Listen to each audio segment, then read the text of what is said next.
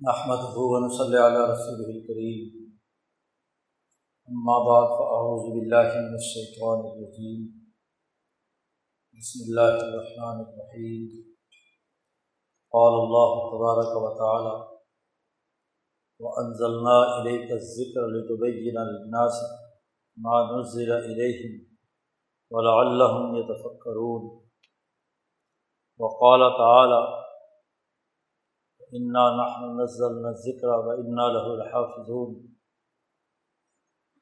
وقال النبی صلی اللہ علیہ وسلم خیرکم من تعلم القرآن وعلمہ وقال النبی صلی اللہ علیہ وسلم کانت بنو اسرائیل تسوسهم الانبیاء علامہ حلق نبی خلفہ نبی آخر.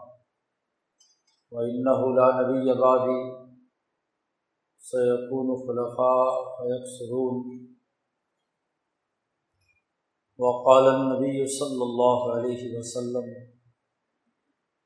لا تزال طائفة من امتی قائمین علی الحق. لا يزرهم من خالفهم. صدق اللہ مولانا العظیم و صدق رسول النبی الکریم۔ معزز دوستو جماعت المبارک کا اجتماع بھی ہے اور کتاب مقدس قرآن حکیم کے ترجمہ اور تفسیر جو یہاں پچھلے گزشتہ کچھ عرصے سے چل رہا ہے، اس کی اختتامی تقریب بھی۔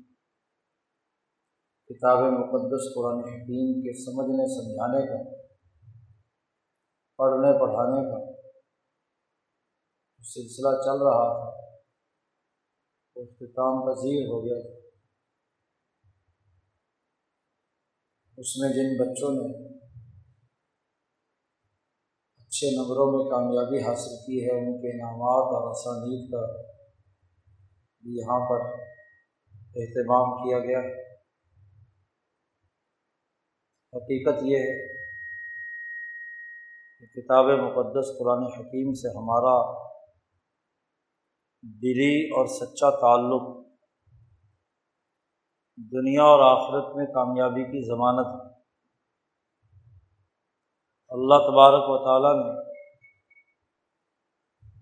انسانیت کی بھلائی کے لیے جو اپنا کلام مقدس رسول اللہ صلی اللہ علیہ وسلم کے قلب اطہر پر نازل فرمایا، اس کے ذریعے سے انسانیت کو ہدایت دی۔ اسی کے نتیجے میں یہ دنیا قائم ہے۔ دنیا کے قیام کا بڑا بنیادی سبب خود حضرت انسان اور خود حضرت انسان کا اس دنیا میں قائم رہنے کا ذریعہ اور سبب۔ کتاب مقدس قرآن حکیم کی وہ تعلیمات ہیں جو ہمیں اللہ سے جوڑتی ہیں،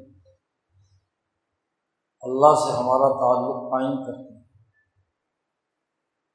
ہمیں اس مرکز سے جوڑتی ہیں۔ جو اس کائنات کا مرکز اور محور، اس قرۂۂ ارض کا جو محور اور مرکز۔ یہ بات اب تحقیق سے ثابت ہو چکی ہے کہ اس قرۂۂ ارض کا مرکز و محور خانہ کعبہ اس پوری دنیا کا ایسا مرکز ہے کہ اس کے ذریعے سے اللہ تبارک و تعالیٰ کے انوارات اور فیوزات و برکات پورے قرۂۂ ارض کے انسانوں کے دل و دماغ پر منتقل ہو رہے ہیں۔ اللہ پاک نے خانہ کعبہ کو اول بیتن وضع للناس کہا۔ پہلا وہ گھر جو انسانیت کے لیے بنایا گیا۔ انسان جب اپنے گھر میں ہوتا ہے، جس جگہ کو اس نے اپنا گھر بنایا ہے، خاص طور پر وہ گھر جو اس کے جنم دن سے اس کے سامنے رہا ہے، خاص طور پر وہ گھر جس میں اس کے آبا و اجداد، وہ محلہ، وہ بستی جس میں اس کے آبا و اجداد رہے ہیں، اس کے ساتھ انسان کے قلب کا ایک فطری قلبی اور روحانی تعلق ہوتا ہے۔ انسان کا جو جم پل ہوتا ہے، وہ اسے بہت محبوب ہوتا ہے۔ اور یہ محبت اس فطری نظام کے ساتھ اللہ نے ہمارے لیے مقرر کی ہے۔ کہ جو ہر انسان میں بلا تفریق رنگ نسل مذہب پائی جاتی ہے۔ اس گھر میں ایک ایسی کشش ہوتی ہے کہ آدمی کو اگر کوئی اور سفر کی مجبوری نہ ہو تو انسان دوڑتا ہوا اس کی طرف جاتا ہے۔ سواری بھی دوڑ کر ادھر پہنچتی ہے۔ خود انسان کا دل بھی کھنچتا ہوا ادھر چلا جاتا ہے۔ انسانیت کا پہلا گھر خانہ کعبہ ہے۔ وہ پہلا گھر جو اللہ نے بے بک کا تھا، مکہ مکرمہ میں بنایا۔ والا بئی تھی وہ ضیاء تھی للدی بے بک کا تھا۔ وہ جو مکہ مکرمہ میں اللہ نے گھر بنایا ہے، وہ تمہارا انسانیت کا پہلا گھر۔ اب انسان دنیا میں جہاں بھی پھیل جائے انسان جب بھی اپنی اصل فطرت پر ہوگا تو اس کا دل کھنچے گا خانہ کعبہ کی اچھا انسان کتنا ہی لاپرواہ ہو جائے، لیکن جو آبا و اجداد کی دھرتی ہے، وہ اپنا فیضان جاری رکھتی ہے۔ تو خانہ کعبہ کا فیضان بھی کیا؟ جاری ہے۔ انسان مشرق و مغرب، شمال، جنوب نہ جانے کہاں کہاں، پہاڑوں، غاروں، بلند بالا ٹیلوں اور چٹانوں پر پہنچ گیا۔ دور دراز کے سہارا میں، جنگلوں میں اس نے اپنی بستیاں بسا لی لیکن خانہ کعبہ جو پہلا گھر ہے، وہ انسان کو نہیں بھولتی انسانیت کے ساتھ اس کا ایک رشتہ ہے، اس کا ایک تعلق ہے۔ اصلی گھر وہی ہے۔ اور اس سے بھی پہلے انسان کا اصلی گھر جنت تھا۔ آدم کو جب وہاں سے نکالا گیا اور نیچے دنیا میں پہلے گھر میں بھیج دیا گیا۔ خانہ کعبہ واسطہ ہے۔ انسان کو اس جنت کے اصل گھر کی یاد دلانے کے لیے اور وہ جنت کا اصل گھر بھی انسان کو اپنی طرف کھینچتا ہے۔ انسانیت کی جو روح الکل ہے،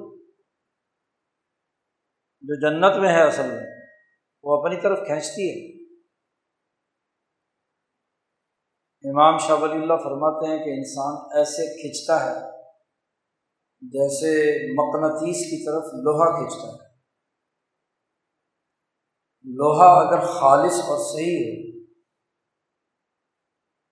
اور مقناطیس انتہائی طاقتور اور اعلیٰ درجے کا ہو، تو ان کے درمیان کوئی رکاوٹ نہیں ہوتی۔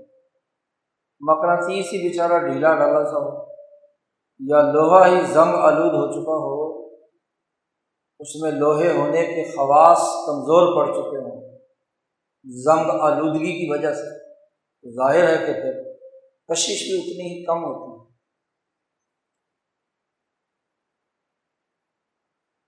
اس مرکز کی طرف واپس انسانیت کو جوڑنے کے لیے، ان کے دلوں کے ضم کو دور کرنے کے لیے اللہ پاک نے یہ کتاب مقدس حضرت محمد مصطفیٰ صلی اللہ علیہ وسلم کے قلب اطہر پر اسی مکہ کی غار ہرا میں اسی بیت اللہ الحرام میں، اسی مقدس سرزمین مکہ المکرمہ میں یہ وہی الہی نازل کی ہے۔ اور جب رسول اللہ صلی اللہ علیہ وسلم مدینہ منورہ منتقل ہو گئے، آپ کو ہجرت پر مجبور کر دیا گیا۔ آپ جب اپنا وطن چھوڑ کر جا رہے ہیں تو ابو بکر صدیق فرماتے ہیں کہ وہ آخری پہاڑی جہاں سے مکہ نظر آتا تھا۔ آپ صلی اللہ علیہ وسلم وہاں کھڑے ہوئے اور بڑی دیر تک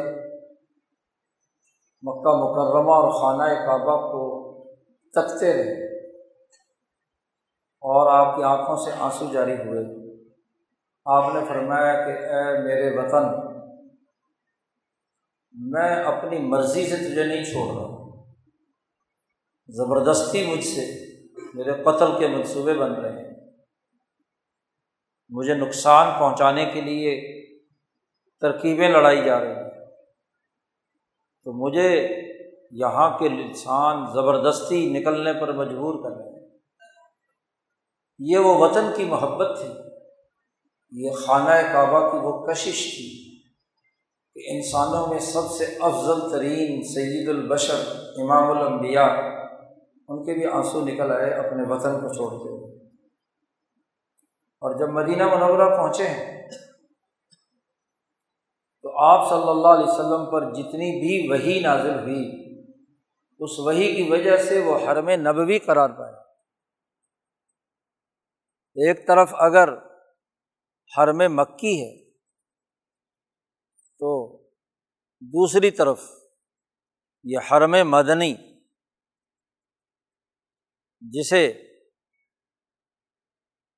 نبی اکرم صلی اللہ علیہ وسلم نے اللہ سے دعا کر کے مانگا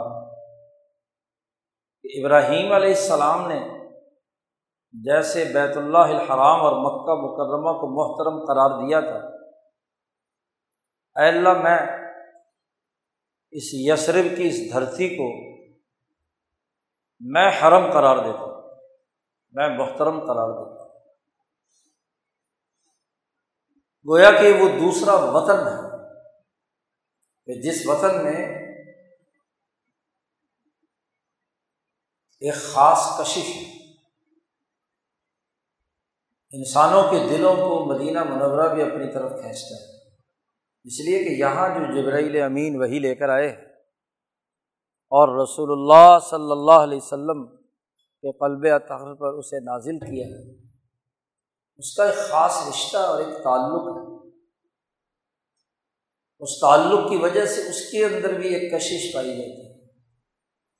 اب یہ کتاب مقدس دنیا میں اس لیے نازل ہوئی ہے کہ انسانی دلوں پر جو ضم چڑھ چکا تھا مشرقین مکہ کے شرک اور کفر اور ظلم کے نظام سے، اس کو اس ذکر کے ذریعے سے دور کیا جائے۔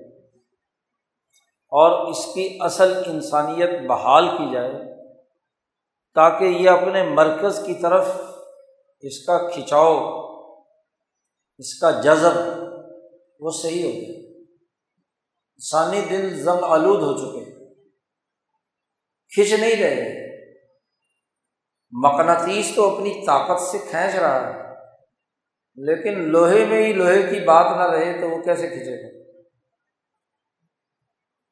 تو خانہ کعبہ کے انوارات تو اپنی طرف کھینچ رہے ہیں۔ اب انسانی دل جن پر زنگ چڑھ جاتا ہے، گناہوں کا، ظلم کا، کفر کا، شرک کا، انسانیت دشمنی کا، بد اخلاقی کا، انسانوں کو نقصان پہنچانے کا، حسد، کینہ بوز عداوت تو ان تمام جو دلوں پر چڑھے ہوئے زنگ ہیں، اس کو یہ ریگ مار کی طرح صاف کر دیں نبی اکرم صلی اللہ علیہ وسلم نے فرمایا کہ ہر چیز کا ایک ریگمار ہوتا ہے۔ لکڑی کا ریگمار اور ہوتا ہے۔ اور دیواریں وائٹ واش کرنی ہوں تو اس کا ریگمار اور ہوتا ہے۔ اور اس میں بھی جس طرح کی دیوار ہو، اس کے مطابق اس نمبر کا ریگ مار لگتا ہے۔ ہر ایک ریگ مار جو ہے، وہ دیوار پر یا اس پر نہیں لگایا جا سکتا۔ لوہے کا ریگ مار اور ہوتا ہے۔ جی۔ کسی ہنڈیا کو میل کچیل لگ جائے، دھواں چپک جائے، تو ہنڈیا کو صاف کرنے کا ریگ مار اور ہوتا ہے۔ تو ہر چیز کا ایک ریگ مار ہوتا ہے۔ جو اس کی صفائی زنگ آلودگی کو ختم کرتا ہے۔ اب انسانی دلوں کا ریگ مار از ذکر کہا اللہ ذکر اللہ ہے۔ اللہ کا ذکر ہے۔ اور از ذکر خود قرآن جو کلام اللہ ہے، یہ بھی ذکر اللہ ہے۔ اللہ پاک فرماتے ہیں کہ ہم نے آپ پر انزل نا علیہ کا ذکر ہم نے آپ پر ایک ذکر نازل کیا ہے، جو دلوں کو سیکل کرتا ہے، صفائی کرتا ہے۔ اور یہ ذکر اور یہ وہی نازل ہوئی ہے، اس سے پہلے والا جملہ ہے، بالبینات و زبر بڑے واضح دلائل کے ساتھ۔ بہت دو ٹوک تحریر، کتاب اور معاہدے کے ساتھ۔ زبر زبارہ کا معنی ہوتا ہے کاتابہ لکھا ہے دلوں پر، کاغذوں پر، مصحف میں۔ لکھ دیا یہ نقش کر دیا۔ رسول اللہ صلی اللہ علیہ وسلم کے قلب اتھر پر نقش ہوا ہے۔ پھر صحابہ کے قلوب پر نقش ہوا ہے۔ اور آج تک سینوں سے سینوں میں نقش ہوتا چلا آ رہا کاغذوں پر نقش صحیفوں اور مصحف میں نقش اور واضح دلائل کے ساتھ بالبینات ایسی نشانیاں جس کا کوئی انکار نہ کر سکے، جس کے لیے کسی دلیل کی ضرورت نہ ہو۔ اب آپ بتاؤ، سورج طلوع ہوا ہوا ہے، بالکل بین ہے۔ اس کے لیے کسی دلیل کی ضرورت نہیں۔ کوئی اندھا، نابینا یا جس کو صحیح طور پر نظر نہیں آتا، بھینگا، وہ کہے کہ جی سورج نے نکلا ہوا اندھیرا ہو رہا ہے، تو اس کو اپنی آنکھوں کا علاج کرانا چاہیے۔ وہ مانگے دلیل کہ بھائی کوئی دلیل دو کہ سورج کیسے نکلا ہوا ہے۔ تو اندھے کو کیا دلیل بتلائی جا سکتی؟ جی۔ لیکن جن انسانوں کی حالت بالکل نارمل ہے، آنکھیں صحیح اور صاف ستھری ہیں، انہیں پتہ ہے کہ دن نکلا ہوا ہے۔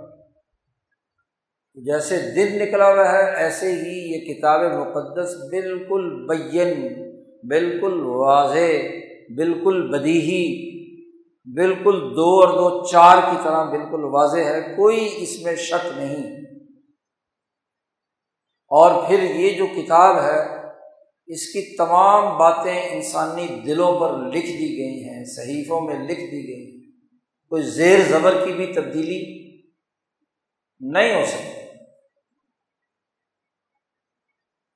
پچھلے دنوں ماسکو میں ایک قرآن حکیم کے چند اوراق دریافت ہوئے۔ صورت مریم کی ابتدائی تین چار رقو ہیں۔ انہیں جب برطانیہ لایا گیا اور اس کی سائنسدانوں نے تحقیق کی، اس کی کاربن کے حوالے سے اس کا جب جائزہ لیا، تو وہ چھ سو تیس اور چالیس کے درمیانی زمانے میں وہ کتاب یا کاغذ لکھا گیا۔ ہے یہ وہی زمانہ ہے جب حضرت عثمان نبی اللہ تعالیٰ عنہ کتاب مقدس قرآن حکیم کے مصاحف تیار کروائے تھے اور جتنے صوبے تھے ان کے گورنروں کو وہ قرآن حکیم ارسال کیا تھا اور حکم جاری کیا تھا کہ صرف یہی قرآن حکیم جو ہے، یہی پڑھا، پڑھایا، سمجھا، سمجھایا جائے گا۔ اس کے علاوہ کسی نے اپنی ترتیب سے صورتیں لکھی ہوئی ہیں۔ کسی نے کسی اور انداز میں اس کو لکھا ہوا ہے، اپنے ذوق کے مطابق وہ سب نسخے بحق کے سرکار ضبط کر کے انہیں تلف کر دیا جائے۔ صرف یہ سرکاری نسخہ جو ہے، یہ سب لوگ اسی کو پڑھیں گے تاکہ جو قراعتوں کا اختلاف اور دیگر اختلافات ہیں وہ پیدا نہ ہوں۔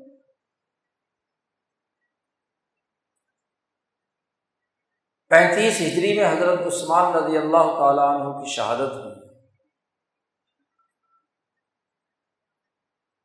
جو کہ سن عیسوی کے اعتبار سے حضرت عثمان کا زمانہ اس سے پہلے دس سال کا ہے۔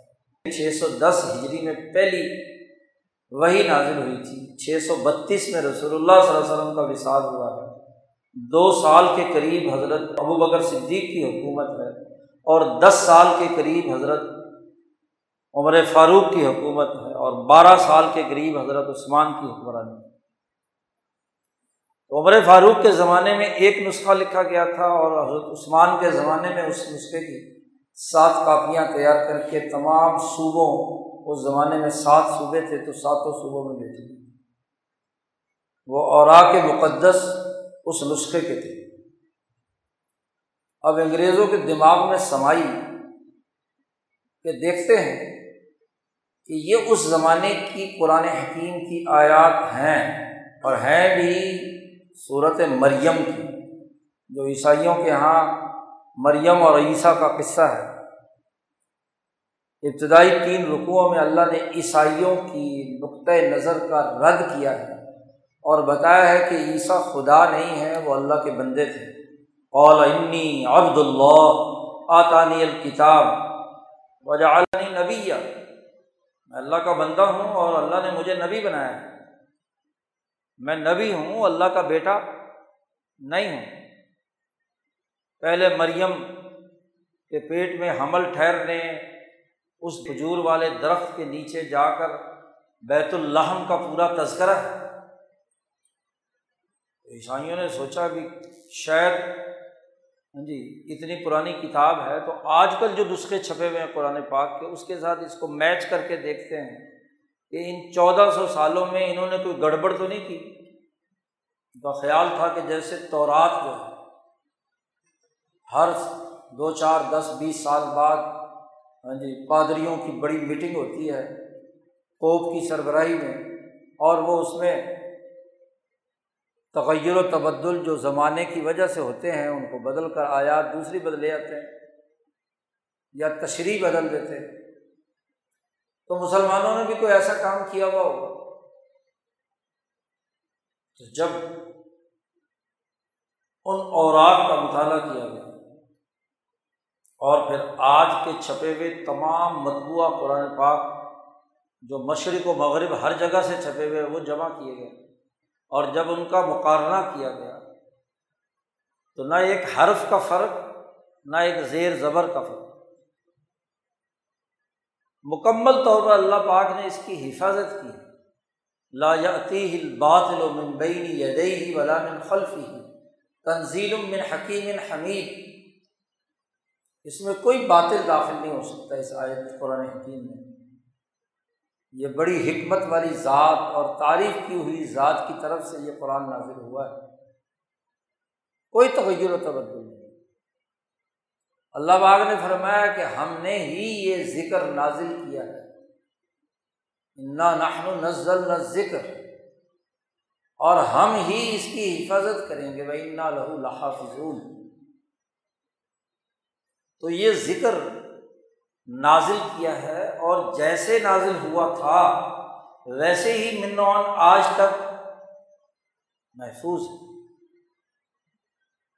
اب ذکر اس یادداشت کو، اس تحریر کو، اس زبور کو، اس کتاب کو کہا جاتا ہے کہ ایک تو اس میں کوئی تغیر و تبدل نہ ہو۔ از ذکر الفلام کا ہو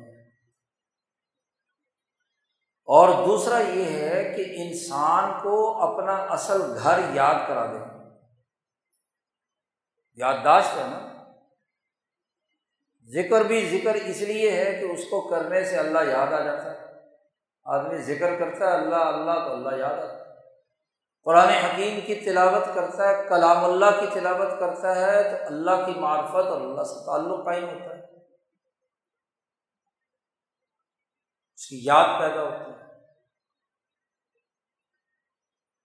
تو ذکر قرار دیا، الکتاب کہا۔ اس لیے کہ یہ ایک تو دلوں پہ نقش ہو گیا، دوسرا اصل یادداشت ہے خانہ کعبہ اور جو لوگ بھی اس کتاب کی اساس پر اپنے دل کا تعلق خانہ کعبہ سے قائم کر لیتے ہیں، وہ نہ صرف یہ کہ اپنی ذات بلکہ کل انسانیت کے لیے رحمت کا باعث ہوتا ہے۔ ابھی ایک اور نئی تحقیق آئی۔ بڑی بڑی یونیورسٹیاں، بیس یونیورسٹیوں کے محققین نے مل کر تحقیق کی۔ کہ مسلمانوں کا انسانیت پر اور ارض پر احسان ہے۔ مسلمان نہ ہوتے تو یہ زمین، یہ انسانیت تباہ و برباد ہو جاتی۔ اللہ نے کہا نا کہ تم شہدا عالم ناس تحقیق یہ ہے کہ خانہ کعبہ اس پورا قر ارض کا مرکز اور محور ہے۔ انسان جب اس کے چاروں طرف چکر کاٹتا ہے، طواف کرتا ہے۔ تو حجر اسود سے ایسی نورانی شعائیں، مقناطیسی شعائیں پھوٹتی ہیں جو پورے ارض کا احاطہ کر لیتے ہیں۔ اگر طواف ایک لمحے کے لیے بھی رک جائے، تو یہ شعائیں نہیں نکلیں۔ انسانی قلب کا اس خانہ کعبہ کی عمارت اور حجر اسود کے ساتھ ایک ایسا رشتہ ہے کہ جب انسان طواف کرتا ہے اور جس لمحے طواف رکتا ہے تو نماز پڑھتا ہے، اس کی طرف رخ کر جو نمازوں کے اوقات ہیں، ان میں طواف رک جاتا ہے۔ تو اپنے قلب کو متوجہ کرتا ہے اس خانہ کعبہ کی طرف۔ تو مسلمان جب نماز پڑھتے ہیں خانہ کعبہ کی طرف رخ کر کے اور اس کا طواف کرتے ہیں، تو اس کے نتیجے میں خانہ کعبہ سے وہ شعائیں، وہ مقناطیسی لہریں نکلتی ہیں تہ بتہ۔ اور وہ پوری کائنات ریچارج ہو جاتی ہے۔ اس کی توانائی ختم ہوتی ہے تو دوبارہ توانائی آ جاتی ہے۔ اور اگر یہ چارجنگ رک جائے تو قرآۂ عرض بھی کیا فارغ۔ انسان بھی انسان نہ رہیں، کچھ اور بن جائے۔ اس لیے آخر زمانے میں جب کوئی اللہ اللہ کہنے والا نہیں رہے گا، تو اس قرآۂ عرض پر کوئی انسان نہیں ہوگا، جانور پھر رہے ہوں۔ سارے کوئی بندر، کوئی چیتا، کوئی ہاتھی، کوئی ہاں جی لوٹ مار کرنے والا، کوئی چیر پھاڑنے والا، بھیڑیا۔ انسان نہیں ہوں گے، انسانوں کی شکل میں بھیڑیا ہوں گے، درندے ہوں گے، خنزیر ہوں گے۔ انسانوں کی انسانیت، ان کی شکل و صورت، ان کا وجود اور ان کے معاشرے قائم ہیں صرف اس وجہ سے کہ ایک لمحے کے لیے بھی خانہ کعبہ کے گرد انسان کا طواف اور نماز اور قلب کا تعلق وہ منقطع نہیں دیکھو، دنیا میں دو چیزیں ہیں۔ ایک دوسرے کے اوپر جب تک ان کا ایکشن، ریئیکشن نہ ہو، تو چیز وجود میں نہیں آتی۔ انسانی دل اور خانہ کعبہ اور حضر اسود ان کا دونوں کا ایکشن ریئیکشن انسان ادھر ہوگا، توجہ کرے گا، تو وہاں سے ویوز آئیں گی۔ اور انسان متوجہ ہوگا تو ادھر سے ویوز آئیں گی۔ انسان کے توجہ سے وہ ریز پیدا ہوں گرم اور ٹھنڈی تار جب تک نہ ملے تو بلب نہیں جلتا۔ اس قرۂۂ عرض کا بلب ان دو طاقتوں سے جل رہا ہے۔ یہ وہ ذکر ہے کہ جس ذکر کے نتیجے میں یہ دنیا قائم ہے، یہ ذکر اللہ نے نازل کیا۔ اسی کو رسول اللہ صلی اللہ علیہ وسلم نے فرمایا کہ میں نے آسمان سے زمین تک ایک نور کی رسی پھینک رکھی ہے۔ جو آدمی اس کو مضبوطی سے پکڑ لے گا، وہ کامیاب ہے۔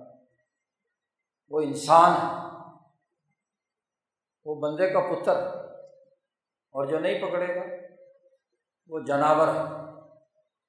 وہ انسان نہیں۔ وہ ناکام ہے۔ وہ کوڑا کچرا ہے۔ وہ اس عرض کا فضلہ ہے۔ تو یہ نور کی رسی کہاں ہے؟ اسی خانہ کا بنا اس صاف شفاف تعلیمات میں تعلق قرآن سے اس لیے ایک مسلمان سے کہا گیا کہ اگر وہ خانہ کعبہ کے قریب نہیں ہے اور طواف نہیں کر سکتا ظاہر اتنے دور سے کیسے کرے؟ جو اپنے اپنے وطن، اپنے اپنے علاقے میں پھیلا ہوا ہے۔ تو اسے کم از کم پانچ وقت خانہ کعبہ کی طرف رخ کر کے وہ اعمال کرنے ہیں کہ جن میں اس کی عزمت سے اس کا جسم قیام کر کے، رکوع کر کے، سجدہ کر کے اس کے سامنے سرب سجود ہوں۔ اور اس عمل کے دوران قیام کی حالت میں اسے صورت فاتحہ اور کوئی نہ کوئی صورت ساتھ پڑھنی جی۔ اور رکوع اور سجدے میں اللہ کی سربلندی کی، عظمت کی تصویحات پڑھنی ہے۔ اور تقبیرات انتقال میں اسے اللہ کی بڑائی کا اعلان کرنا ہے۔ اللہ اکبر۔ تاکہ اس انسان میں خانہ کعبہ کی شعائیں پڑھیں اور اس کو زندگی عطا کریں، انسان بنائیں۔ لیکن نمازی انسان انسان ہوتا ہے۔ جو نماز نہیں پڑھتا تو ظاہر ہے کہ وہ انسانیت سے دور چلا گیا اس لیے اللہ میاں قیامت کے دن سب سے پہلے نماز کے بارے میں پوچھے کہ نماز پڑھی تھی یعنی وہ تعلق قائم کیا تھا اس مرکز سے جہاں سے تمہاری انسانیت برقرار ہونی تھی، اور پھر اس نماز کے ساتھ ساتھ یہ بھی سوال ہوگا کہ کیا اس نماز پڑھنے کے نتیجے میں تمہارے دلوں پر جو اثرات مرتب ہونے چاہیے تھے، یتیم اور مسکین اور غریب کے مسئلے حل کرنے کے، وہ بھی پیدا ہوئے تھے کہ نہیں؟ عدل و انصاف کا جذبہ بھی پیدا ہوا کہ نہیں؟ نماز تو پڑھی، لیکن ارائی تلدی یو کذب الدین یہ کیسا انسان ہے جو عدل و انصاف کا منکر ہے۔ نماز کا یہ نور، یہ ایک ایسا ذکر ہے، ایسی یادداشت ہے، خانہ کعبہ سے ایسا رشتہ جوڑتی ہے خدا پرستی کا کہ اس کے نتیجے میں تمہارے اندر یہ صلاحیت رشتے دار پیدا ہو کہ تم انسانیت کی خدمت کے لیے مسکین و یتیم کی ضروریات کو پورا کرنے کے لیے کردار ادا کرو۔ اس لیے اللہ نے جہاں بھی نماز کا ذکر کیا ہے عقیم الصلاط وہیں اللہ نے کہا ہے آت الزکات اپنی محنت و مشقت سے کمائے ہوئے مال میں سے غریبوں پر خرچ کرو زکوٰۃ ادا کرو، صدقہ دو۔ ان کی ضروریات کو پورا کرو۔ تو عقیم الصلاط و آت الزکات اس لیے امام شاہ ولی اللہ فرماتے ہیں کہ جب قرآن نے دونوں کو اکٹھے ذکر کیا ہے، تو اس کا مطلب یہ ہے کہ نماز مکمل اس وقت تک نہیں ہوتی جب تک کہ دوسرے انسانوں پر خرچ کرنے کے لیے انسان زکوٰۃ اور صدقات نہیں نکالتا۔ اور زکوٰۃ اس وقت تک مکمل نہیں ہو سکتی جب تک کہ نماز نہیں پڑھتی دونوں لازم ملزوم ذکر کا نتیجہ ذکر الہی کا نتیجہ نماز اور زکوٰۃ کا کمبینیشن ہے۔ اسی سے دلوں کا زنگ دور ہوتا ہے۔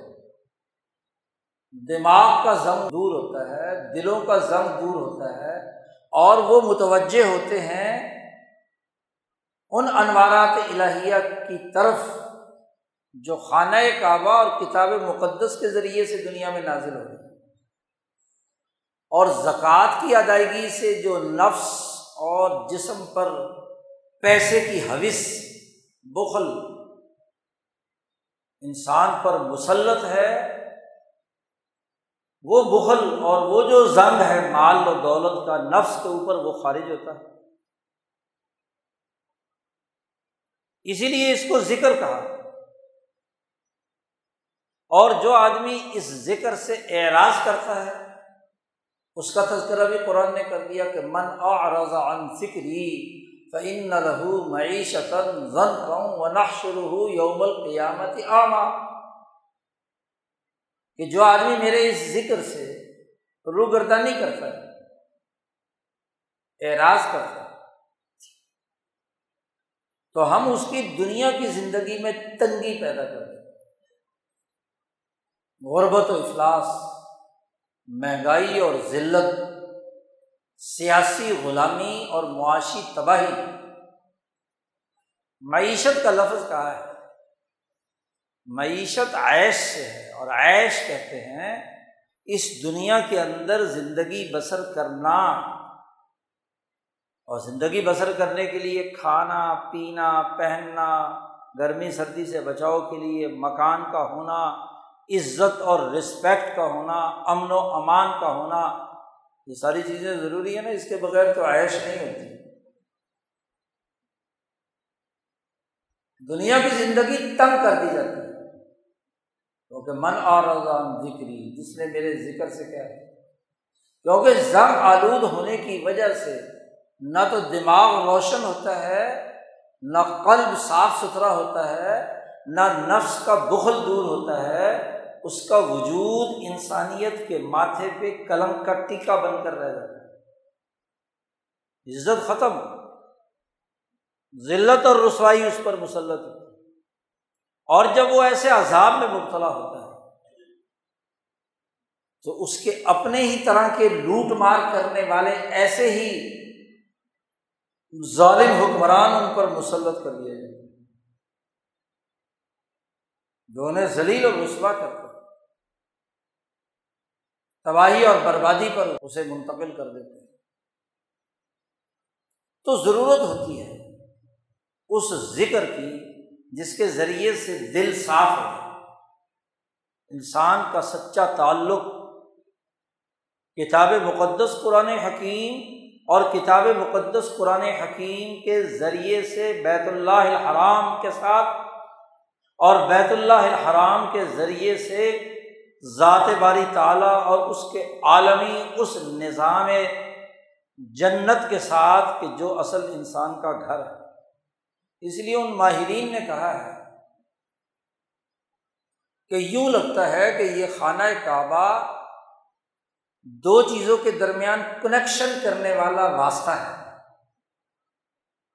اللہ کے انوارات وہاں اور وہاں چونکہ وہ تو بڑے ہائی وولٹیج ہوتے ہیں، الیون کے وی کی جو بجلی کی تار ہوتی ہے، وہ اس میں بڑی ہائی لیول کی کیا ہے، بجلی دوڑ رہی ہوتی ہے۔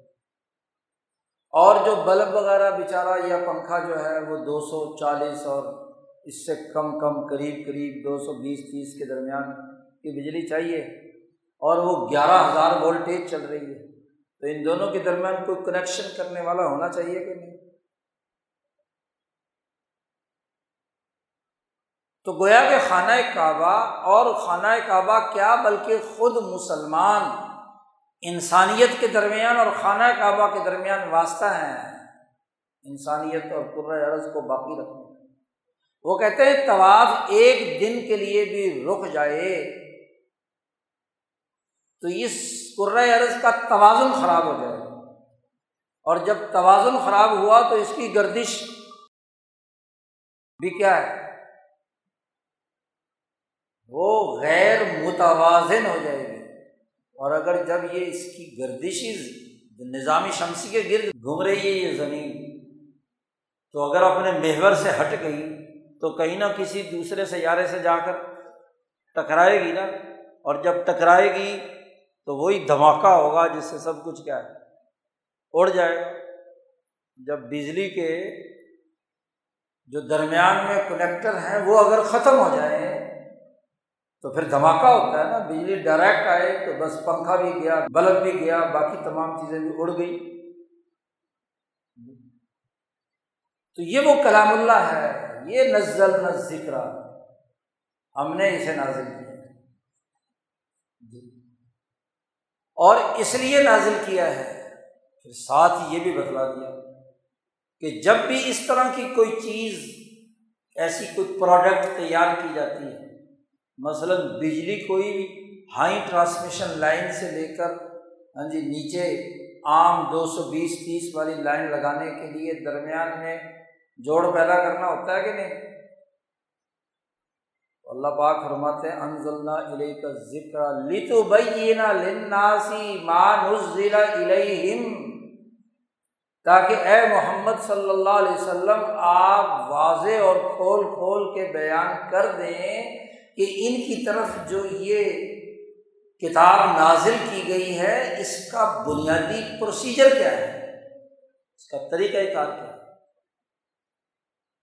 تو جب تک کوئی الیکٹریکل کا انجینئر اور ایکسپرٹ جو بجلی کے تمام لوازمات کو سائنٹیفک انداز میں جانتا اور سمجھتا ہے، تو وہی بیان کرے گا نا کہ بھائی، یہ جو دونوں کے درمیان رابطہ پیدا کرنے والا چیز ہے، اس کا استعمال کیسے ہوگا، اس کا پروسیجر کیا ہوگا، اس کا طریقۂ کار کیا ہوگا۔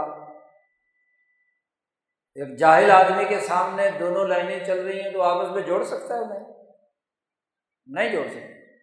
اسے کیا پتا؟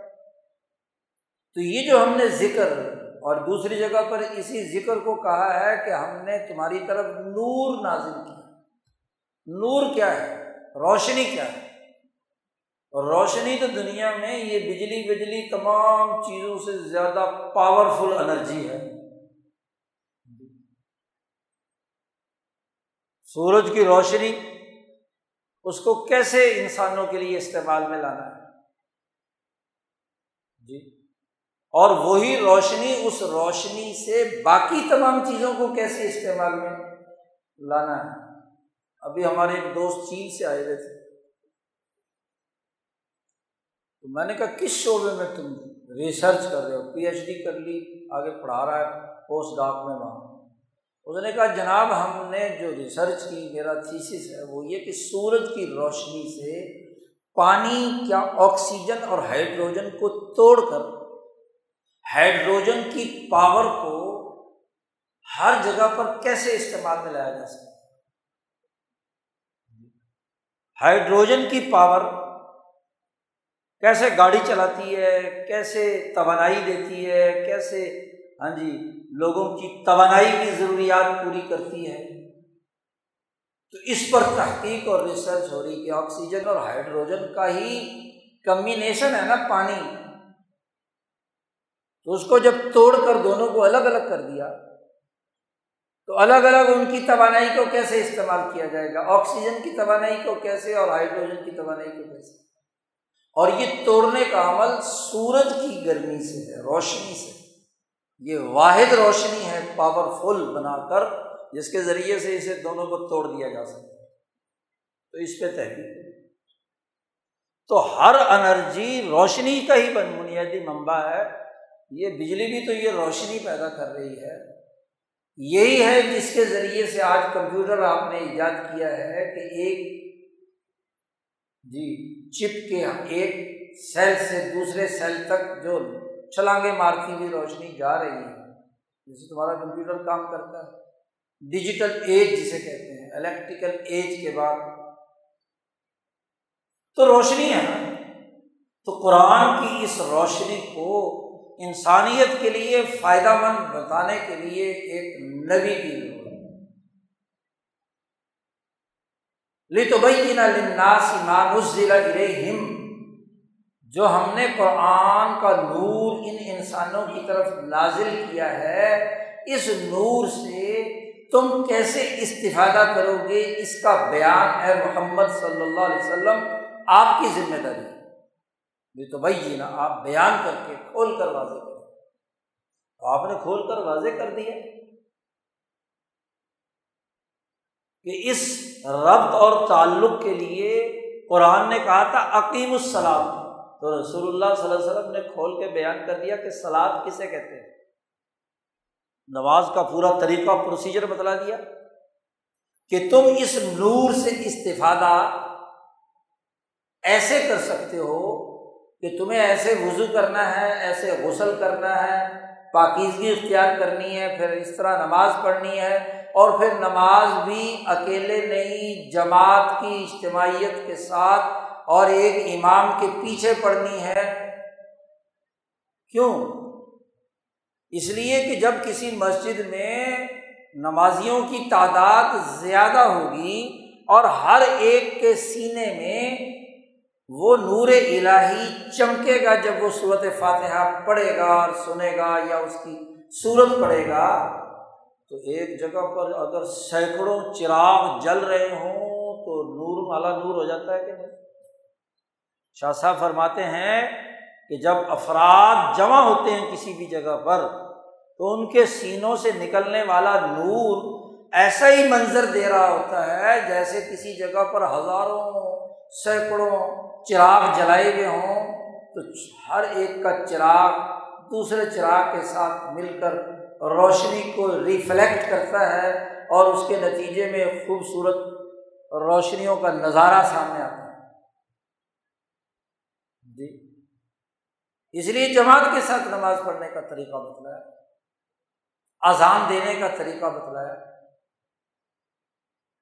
تو اللہ سے ربط پیدا کرنے کے لیے یہ کیا حکم ہے؟ ایسے ہی نبی نے حکم دے دیا کہ اس ذکر سے تعلق کے نتیجے میں تمہیں زکوٰۃ ادا کرنی ہے۔ آ تو زکوٰۃ قرآن نے کہا تھا۔ تو زکوٰۃ کسے کہتے ہیں؟ وہ کب فرض ہوتی ہے؟ کن کن لوگوں کو دی جا سکتی ہے؟ اس کے مساری بتلا مطلب دیے اس کا پورا بیان بتلا دیا سسٹم بتلا دیا، جو حدیث اور فقہ کی کتابوں میں تفصیل سے لکھا گیا صدقہ اور خیرات کا طریقہ بتلا دیا۔ بتلا دیا کہ تو خز من اغنیا اہم و ترد الا فقرا اہم رسول اللہ صلی اللہ علیہ وسلم نے فرمایا کہ سوسائٹی کے مالداروں سے زکوٰۃ وصول کی جائے گی۔ تو خزو حکومت کا کام ہے کہ ان سے لے۔ ٹیکس ان پر لگائے، زکوٰۃ لے، اموال ظاہرہ کے صدقات واجبہ لے، اور وہ ترد الا فقرا اہم اسی سوسائٹی کے جو فقیر، غریب، مسکین ہے ان کو کیا ہے؟ لوٹا دے۔ تو واضح کر دیا، زکوٰۃ مالدار پر ہے، غریب پر۔ ورنہ قرآن نے تو مطلق کہا تھا کہ عقیم الصلاح و آت الزکات تو غریب آدمی جس کے پاس روٹی پوری نہیں ہوتی تو اس پر تو زکوٰۃ فرض نہیں ہو سکتی بیان کر دیا سسٹم بنا دیا۔ حج کا سسٹم بتا دیا کہ حج کیسے کیا جائے۔ طواف کرنے کا سلیقہ کیا ہے؟ مینا، عرفات، مزدلفہ اور بیت اللہ کا آخری طواف طواف زیارہ کیسے کرنا ہے؟ اس کا طریقہ بتلا دیا۔ روزے کا حکم ملا تھا تو روزے کا طریقہ بتلا دیا۔ سود خوری کو روکنا تھا تو روک دیا، کہا کہ احل اللہ و حرم الربا۔ خرید و فروخت اور بے جو ہے وہ لین دین حلال ہے، لیکن سود حرام ہے۔ تو ذکر نے، نور نے بتلا دیا۔ اور پھر زکوٰۃ، صدقات، بیو وغیرہ وغیرہ اس کے احکام بھی بتلا دیے اور سود خوری کے متعلق بھی احکامات بتلا دیے۔ سود خور کو کیا سزا ہے؟ آخرت میں کیا سزا ہوگی؟ دنیا میں اس سود خور کی مرمت کیسے کرے حکومت؟ اس کی سزائیں بتا نہیں بات آتا تو وہ منکر ایک قرآن ہے۔ وہ اللہ اور اس کے رسول سے اعلان جنگ کر رہا ہے۔ فاضن بھی ہر بن من اللہ و رسول اس نے اعلان جنگ کر دیا اللہ اور اس کے رسول سے جو سود خور ہے۔ یہ نور ہے۔ پرانے زمانے میں تصور تھا اور آج بھی اس جاہلیت کے اثرات موجود ہے کہ مذہب کا تعلق نماز روزے سے ہے، ذکر سے ہے، اذکار سے ہے۔ اس کا تعلق ہماری معیشت کے معاملات سے نہیں ہے۔ شعیب علیہ السلام کو ان کی قوم کے سرداروں نے کہا تھا کہ بھائی تو نماز روزے کی بات کیا کر۔ تیرا کیا کام ہے کہ تیری نماز ہمیں ہمارے مالوں میں کام کرنے سے روکے؟ او انف علفی ام والنا مانشا مال ہمارے ہیں، کاروبار کرنا ہمیں آتا ہے کہ جی سود کے بغیر کاروبار ہوگا یا نہیں ہوگا؟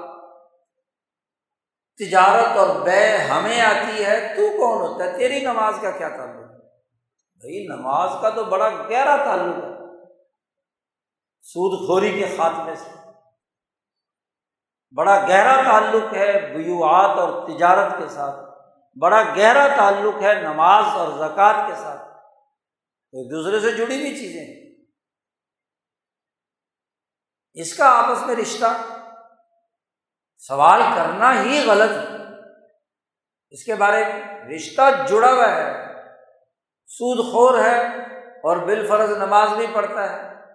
سود خور ہے، بظاہر ذکر اذکار بھی کرتا ہے۔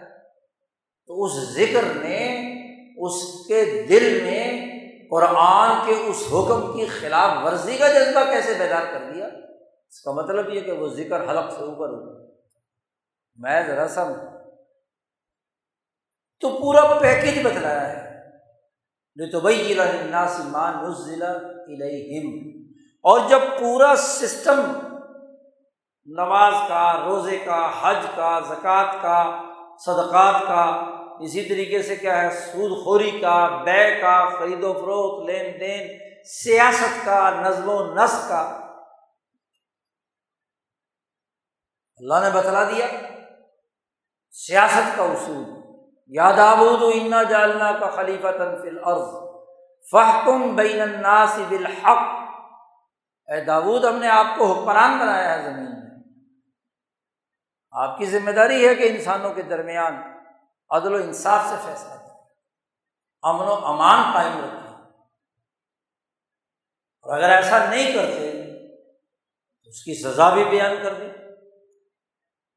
ایک حکمران جب ملا اور بطرف بن کر انسانی حقوق کو سلب کرتا ہے، کوئی فرعون، نمرود، شداد، حامان بنتا ہے، تو ان کے لیے اللہ نے کہا نار یو ان تمام کو جہنم کی آگ میں صبح اور شام جلایا جائے۔ ان کو راستے سے ہٹا دیا جائے۔ ایک موسا پیدا کیا جاتا ہے، جو اس فرعون کا خاتمہ کرے۔ اس نمرود کا مقابلہ کرے۔ اس کا پورا پروسیجر بتلا دیا۔ یہ ہے تو بھائی ضلع سے ضلع اور جب کسی قوم کے پاس از ذکر آ جائے، قرآن اس کا نور، اس کا اللہ سے تعلق قائم کرنے اور انسانوں کی خدمت کرنے کا نظام آ جائے۔ اور اس کی تفصیلات نبی کرم صلی اللہ علیہ وسلم بیان فرما دیں۔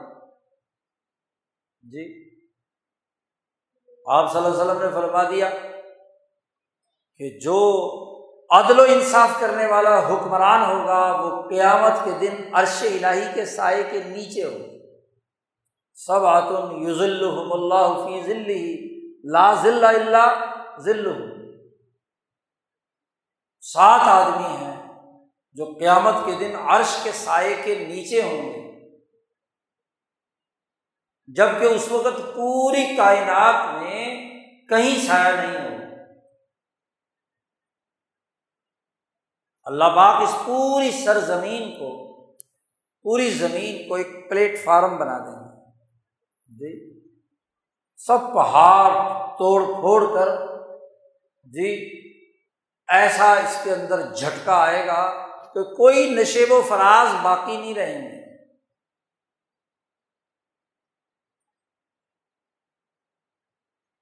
جب پورا پلیٹ فارم، کیوں؟ اس لیے کہ آدم سے لے کر آخری انسان تک سارے انسان اس میدان حشر میں جمع کیے جائیں آج اس وقت آٹھ ارب انسان اندازہ لگا لو کہ آدم کے زمانے کو آٹھ دس ہزار سال گزر گئے۔ اور ہر صدی میں اگر اتنے انسان ہوں تو کتنے کھرب انسان بنتے ہیں۔ اور ابھی تو پتہ نہیں قیامت کب آنی۔ ہے تو کھربوں انسانوں نے جمع ہونا ہے۔ تو کوئی اونچا نیچا نہیں ہوگا، کوئی افریقہ، آسٹریلیا، امریکہ دور دراز نہیں ہوں گے۔ ساری زمین توڑ کر، بلکہ پانی بھی ختم کر کے، پوری کی پوری زمین ایک اسپاٹ قسم کا کیا ہے؟ جی۔ جیسے کسی سمندر پر بیڑا ہوتا ہے نا، عرشہ ہوتا ہے، بالکل پلین ایسے پلین کہ ایک جگہ کھڑے ہو کر انسانوں کے سر کو دیکھو تو پوری آخری کونے تک تمام انسان ایک سیدھ میں ہوں وہاں صرف ایک عرش الہی، جہاں ذات باری تعالیٰ اپنی میزان لگا کر تمام کے نامہ اعمال کو تولیں گے، اس کا سایہ ہوگا، اس کے نیچے کیا ہے؟ بس۔ ان میں سب سے پہلا انسان جس کا نبی کرم صلی اللہ علیہ وسلم نے ذکر کیا ہے کہ وہ حکمران جو عدل و انصاف کرتا تھا اس کا مقام سب سے اونچا ہو امام عادل۔ تو وضاحت کر دی رسول اللہ صلی اللہ علیہ وسلم۔ اب یہ پورا نظام اس لیے بنایا ہے کہ تاکہ یہ لوگ غور و فکر کریں۔ اللہ یا تفق کرون غور و فکر کریں، سمجھیں یہ قرآن کیا ہے اور اس قرآن کے اثرات اور نتائج کیا ہیں، اس کے احکامات کیا ہیں، ان کو رسول اللہ صلی اللہ علیہ وسلم نے کیوں کر اور کیسے بیان کیا ہے؟ یعنی اس کو اپنا فکر بنائیں۔ اس کو اپنا تدبر کا ذریعہ بنائیں، اس کے مطابق اپنا عمل بنائیں، اپنا اجتماعی نظام بنائیں۔ یہ غور و فکر کریں گے، انسان اس وقت تک کسی بھی کام کو عمل میں نہیں لاتا جب تک کہ اس کے دماغ میں اس کام کی فکری اہمیت نہ بیٹھ جائے۔ کام کرتا ہے؟ سوائے مجنو اور پاگل کے۔ کہ وہ بے سوچے سمجھے کام کرتا رہتا۔ ہے منہ اٹھایا، ادھر چلا گیا، جہاں چلا گیا، جہاں ننگا ہو گیا، جہاں کھانا پینا جہاں سے ملا، زمین پہ پڑا ہوا، وہ کھا لیا۔ کوئی غور و فکر نہیں۔ وہ مجنون ہے، وہ پاگل ہے۔ اور قوانین پاگلوں کے لیے نہیں بنتے۔ سب کو پتہ ہوتا ہے کہ پاگل ہے جو حرکتیں کر رہا ہے، بس ٹھیک ہے۔ اس سے نہ کوئی بحث کرتا ہے، نہ اس کو کچھ ہاں جی کچھ کہتا ہے۔ کیونکہ دماغ معروف ہو گیا۔ لیکن باقی انسان جتنے بھی ہیں، وہ جب کام کرتے ہیں، تو پہلے سوچتے ہیں۔ اور سوچ کر کوئی نہ کوئی مقصد متعین کرتے ہیں، نیت ہوتی ہے ان کی۔ یہ کروں گا تو مثلاً یہ فائدہ ہوگا، یا یہ نتیجہ نکلے گا۔ آج فائدہ نکلے گا، چھ مہینے بعد نکلے گا، سال بعد نکلے گا۔ آج گندم بوؤں گا تو چھ مہینے بعد فصل آئے گا۔ نتیجہ چاہے چھ مہینے بعد آئے۔ لیکن ایک نیت کے ساتھ کام کیا ہے، عزم کے ساتھ کام کیا پڑھنا، پڑھانا یا اسی طریقے سے کوئی بھی کاشتکاری، تجارت، کوئی بھی کام، اس کے لیے پہلے تو اللہ پاک فرماتے ہیں کہ ہم نے یہ ذکر نازل کیا ہے۔ یہ نور نازل کیا ہے، اس کے بیان کی ذمہ داری رسول اللہ صلی اللہ علیہ وسلم کی لگائی ہے تاکہ یہ تمہارا فکر بن جائے، تمہارے دماغ میں آ جائے، شعوری بنیادوں فہم اساس کا تمہارا نظریہ بن جائے، تمہاری سوچ بن جائے اور اس سوچ کے مطابق تم عمل کرو۔ کردار ادا کرو۔ جدوجہد کرو، کوشش کرو۔ اور پورے دلائل کے ساتھ اور پورے تحریری مواد کے ساتھ ہم نے دیا ہے بن بینات وضوبت اللہ نے کہا کہ اگر کوئی زیادہ شک ہے نا، تو فصل اہل ذکری ان کو تم اللہ تعالیٰ اگر تم نہیں جانتے، تو کسی علم والے سے پوچھ لو، ذکر والے سے پوچھ لو۔ ذکر والا کون ہے؟ اہل ذکر جو اس ذکر الہی کو، اس قانون الہی کو، اس ناموس مقدس کو سمجھتا ہے، بیان کرتا ہے، وضاحت کرتا ہے، تمہیں نہیں پتا، تو اس سے پوچھ لو تو اس کی اہمیت بھی بیان کی یعنی صرف نبی اکرم صلی اللہ علیہ وسلم ہی نہیں بلکہ نبی اکرم صلی اللہ علیہ وسلم کی اس بات کو تم سمجھنا چاہتے ہو تو حضرت ذکر سے پوچھ لو کہ ہم نے امبیا پر وہی کی ہے، کتابیں نازل کی ہیں۔ کوئی نئی بات تو نہیں ہم نے کی۔ تو یہ وہ ذکر اللہ نے نازل کیا۔ اور پھر اللہ نے فرمایا بنا لہ الحافظون ہم ہی اس کی حفاظت کریں۔ حضرت الامام شاہ ولی اللہ دہلوی فرماتے ہیں کہ یہ اللہ نے جو ذمہ داری اٹھائی ہے کہ ہم حفاظت کریں۔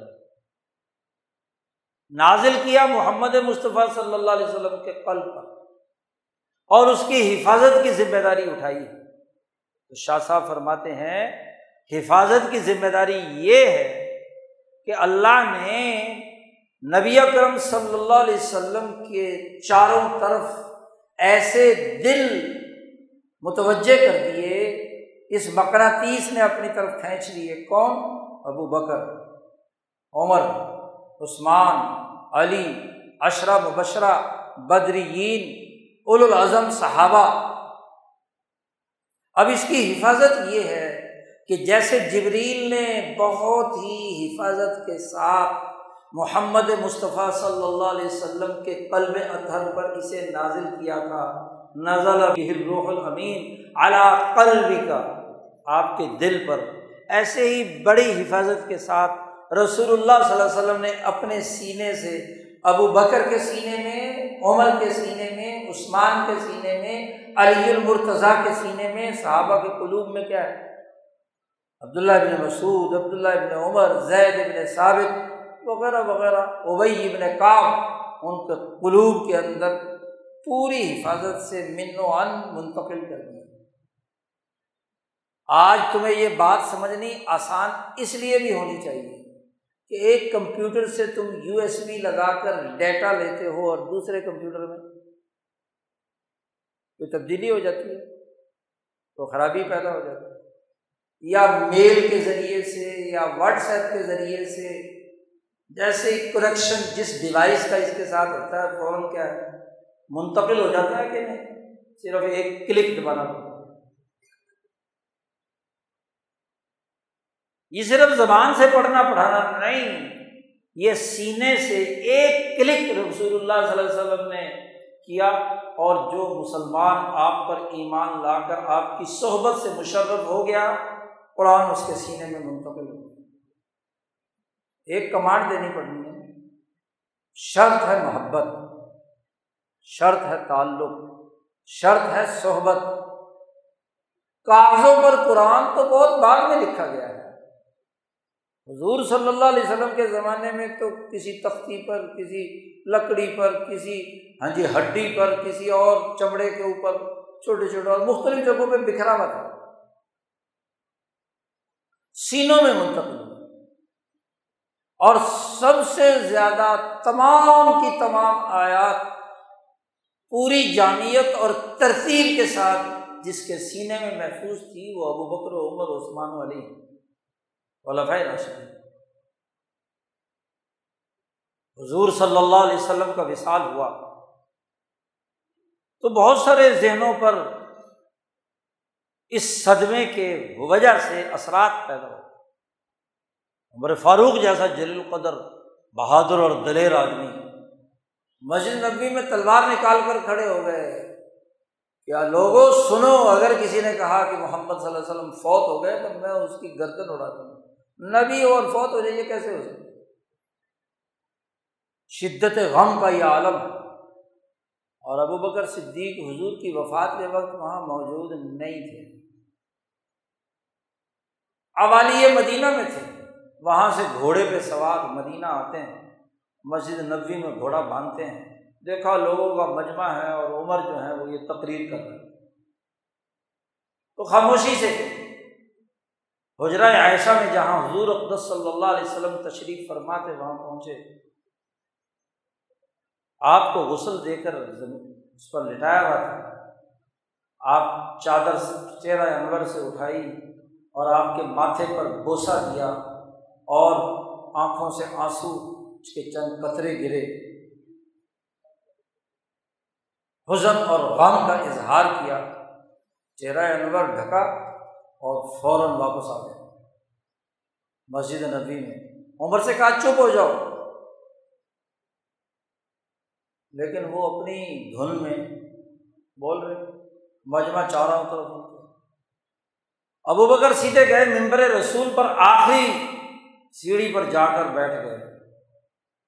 اور لوگوں کا یا الناس وہ لوگوں ادھر آؤ۔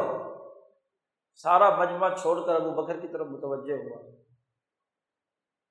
ابو بکر نے اعلان کیا لوگوں سن لو۔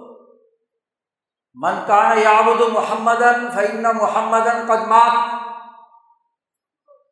جو آدمی محمد صلی اللہ علیہ وسلم کی عبادت کرتا تھا، تو سن لو کہ محمد فوت ہو چکے صلی اللہ علیہ وسلم۔ ومن کان یابد اللہ فعن حی اللہ یبود سن لو کہ جو آدمی اللہ کی عبادت کرتا تھا تو اللہ آج بھی زندہ ہے، اس کو کبھی موت نہیں آئی۔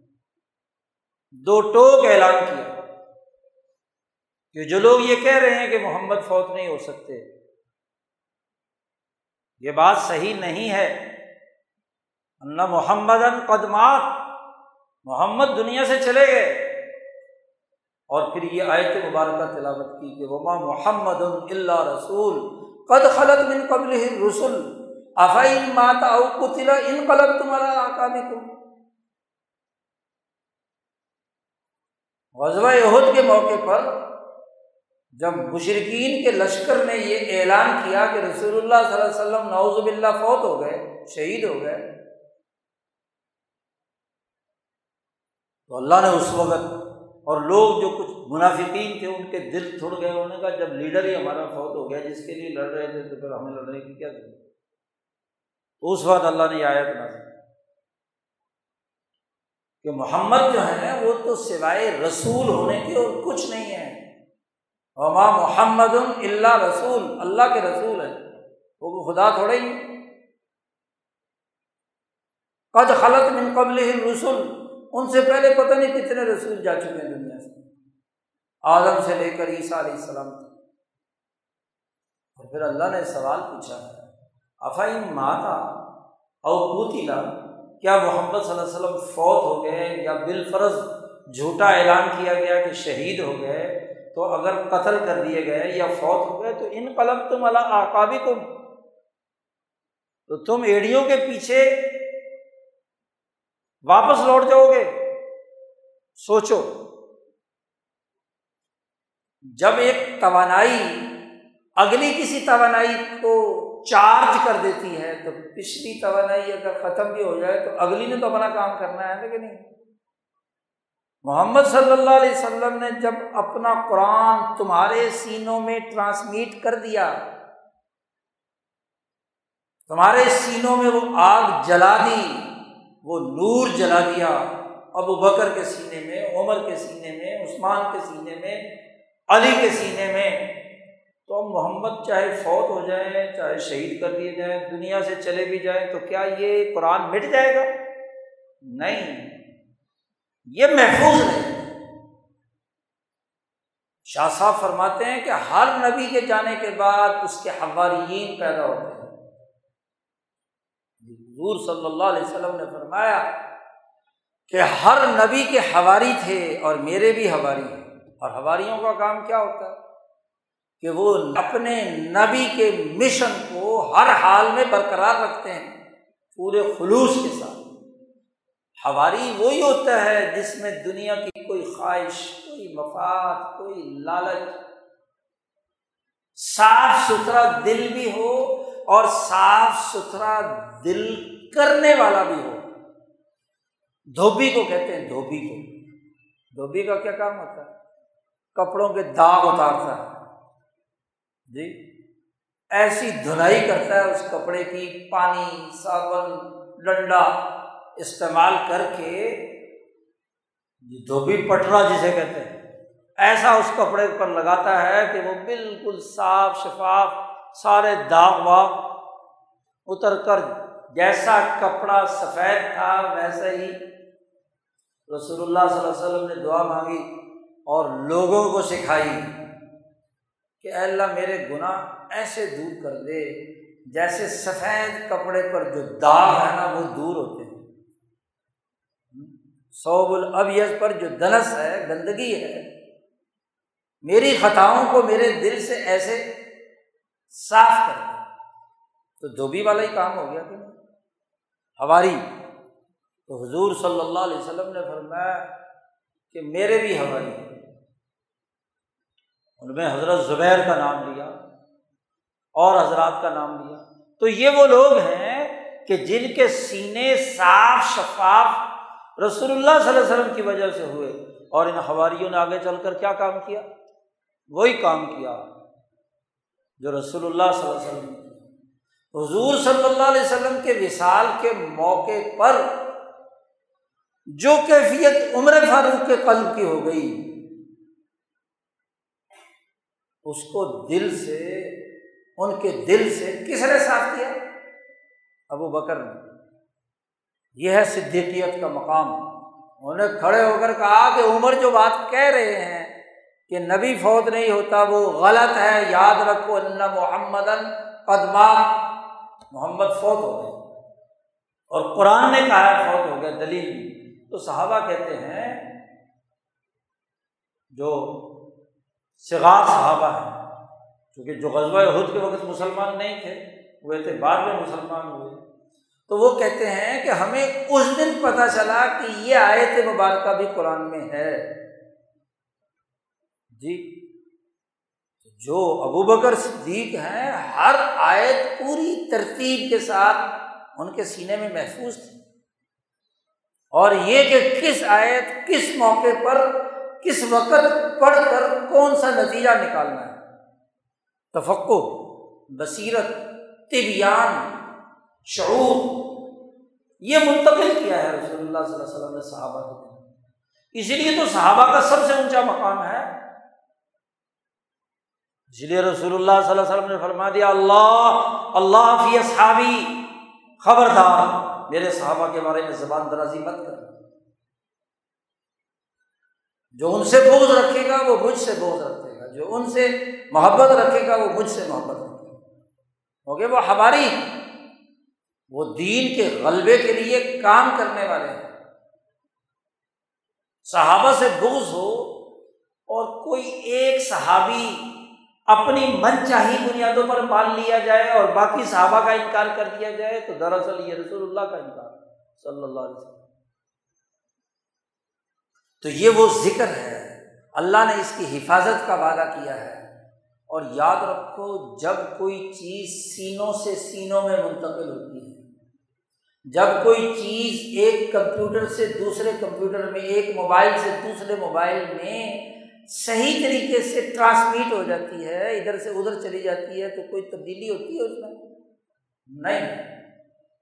فائل بالکل محفوظ ہو اور فائل بھی آپ نے بنا کر بھیجی ہو، پی ڈی ایف پاس کر۔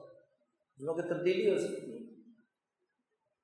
اس لیے اس میں کوئی تبدیلی نہیں ہوگی، اس کی حفاظت کا نظام بنانا اور شاہ صاحب فرماتے ہیں کہ صرف یہی نہیں کہ صحابہ کی زندگی تک۔ صحابہ نے اس پورے نور کو اس تعلیم کو تعبین کے سینوں میں منتقل کیا ہے۔ یہ کون ہے؟ تاؤس ابن عباس کے شاگرد ترجمان القرآن کے۔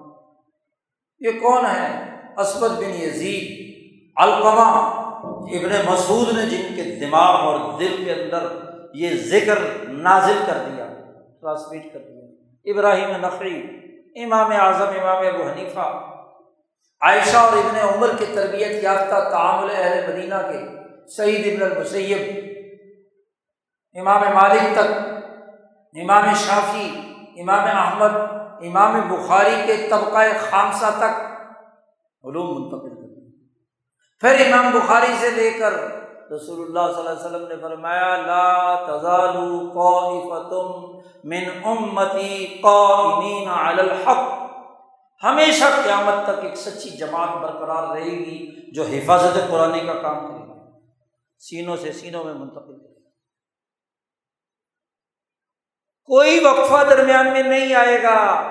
قیامت تک ایسے انسان ہر دور میں پیدا ہوتے رہیں گے جو قرآن یاد کریں گے، اس کا مسائل یاد کریں گے، اس کے نظام پر گفتگو کریں گے، اس کو سمجھیں گے، سمجھائیں گے۔ لی تو لناس جو بیان رسول اللہ صلی اللہ علیہ وسلم نے کیا ہے، وہ لوگوں کے سامنے پورے طریقے سے بیان کریں گے۔ کسی لومت اللہ ان کی پرواہ نہیں کریں گے۔ پورے طریقے سے نقل کریں یہی وہ سلسلہ ہے جو حجت الاسلام مولانا محمد قاسم نانوتوی نے دارالعلوم دیوبند کی صورت میں قائم کیا۔ اور جب قائم کیا تھا تو میں نے ان کا قول پچھلے جمعے نقل کیا تھا۔ جی۔ فرماتے ہیں کہ یہ ادارہ میں نے اس لیے بنایا ہے کہ اعلائے کلیمت الحق ہو۔ حق بات، حق کلمہ کھل کر بیان کیا جائے۔ اور اس کے راستے میں نہ کوئی سنہری تما یہ جملے ہیں مولانا۔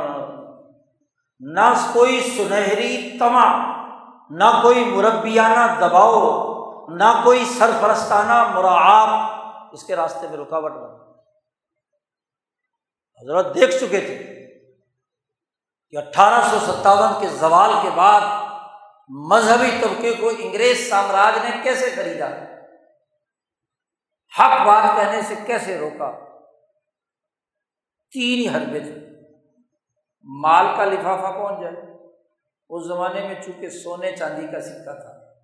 اٹھارہ سو پچاسی میں تمہیں یہ کاغذ کا نوٹ پکڑایا گیا ہے۔ اور حضرت لکھ رہے ہیں اٹھارہ سو چھیاسٹھ میں۔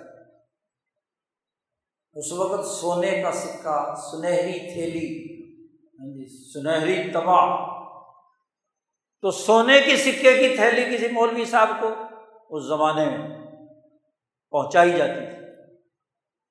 اور دباؤ ڈالا جاتا تھا کہ بھائی یہ مسئلہ تھوڑا سا بدل دو۔ جی؟ آج کل کیا ہے؟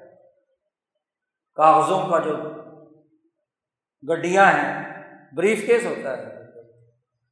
وہ دیا جاتا ہے کہ مسلک بدل دو، نظریہ بدل دو۔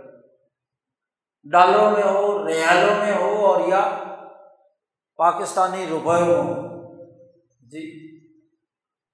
سنہری تمام اعلائے کلیمت الحق کے بیان کرنے میں رکاوٹ نہیں ہونی چاہیے۔ دوسری صورت ہوتی ہے کہ براہ راست لفافہ نہیں لیتے۔ لیکن ہر مذہبی نمائندے اس کے بدر سے اس کی مسجد کا کوئی خود ساختہ مربی بن کر آ جاتا ہے۔ کہ جی میں آپ کی مسجد بنوا دوں، میں آپ کا مدرسہ بنوا دوں، میں آپ کی خانقاہ بنوا دوں۔ میں آپ کا سرپرست اور مربی ہوں۔ میں ان کا استاد ہوں۔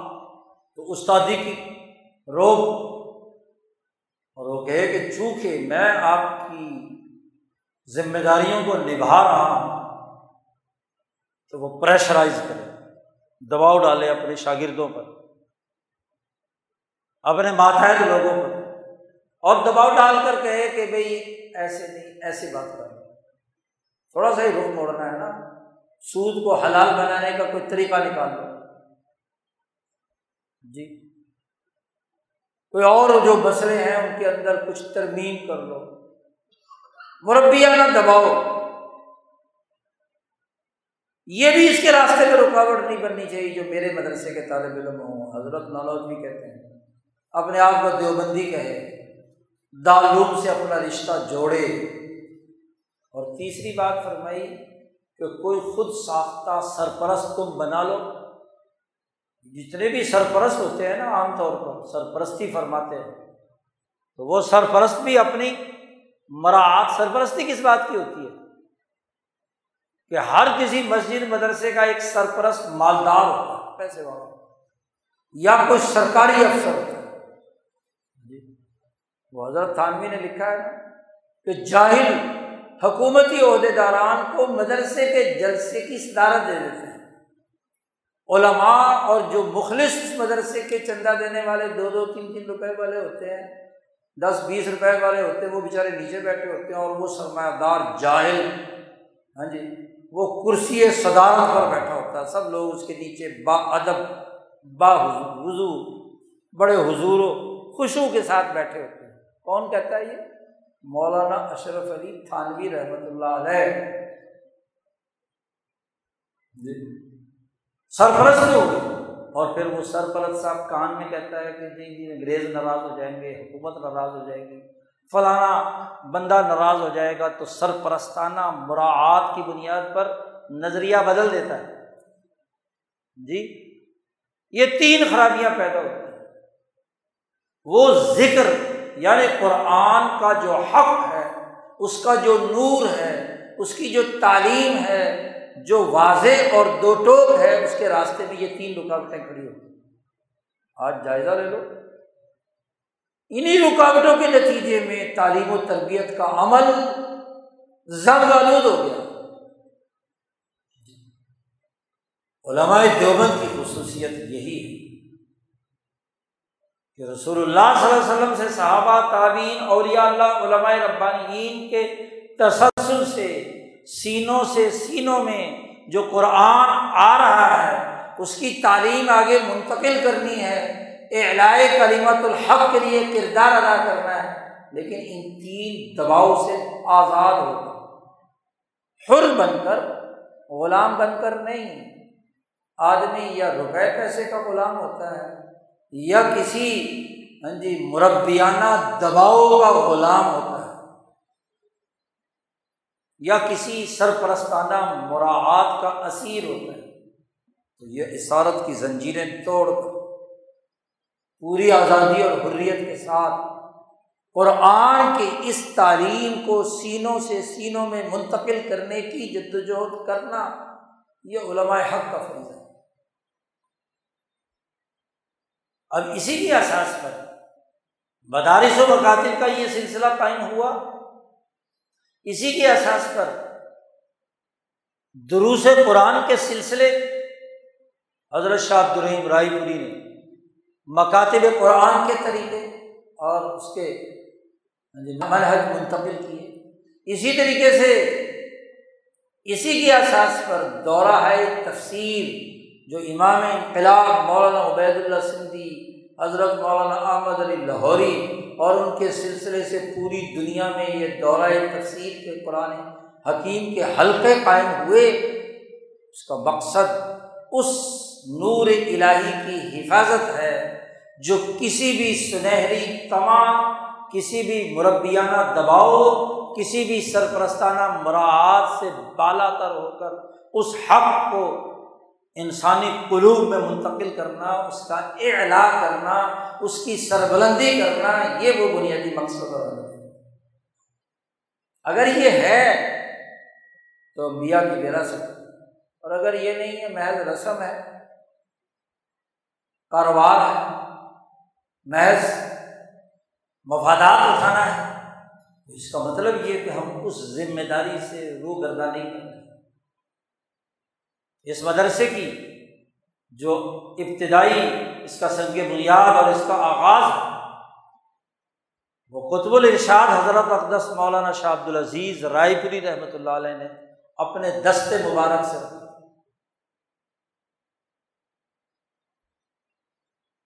انیس سو پینسٹھ میں اگرچہ شروع ہو چکا تھا، انیس سو ستر میں جب حضرت تشریف لائے پہلی دفعہ، اور میں نے سب سے پہلے دس سال کی میری عمر تھی۔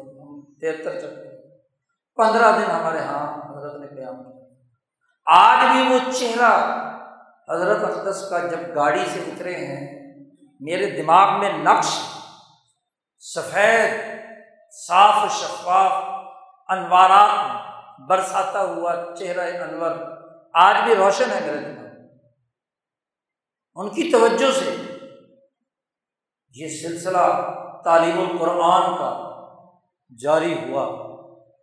جی۔ ان کی سرپرست اور وہ اس سلسلے کی کڑی ہیں جنہوں نے ان تینوں دباؤ کو برداشت نہیں کیا۔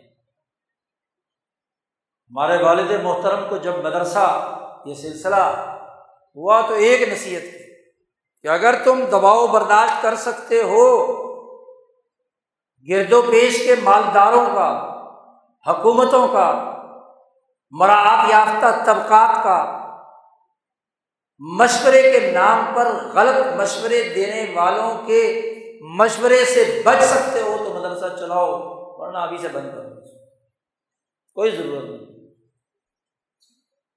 جی۔ اور پوری تاریخ میرے سینے میں محفوظ ہے کہ ستر سے لے کر اگلے پچاس سال تک کن کن مشقتوں سے والد صاحب گزرے ہیں۔ جی کیا کیا ماحول اس کو بچانے کے لیے؟ خود اس مسجد کی تعمیر میں میں نے جنگ لڑی ہے۔ اس جگہ میں یہی جگہ۔ ہر طرح کا دباؤ، ہر طرف سے دباؤ۔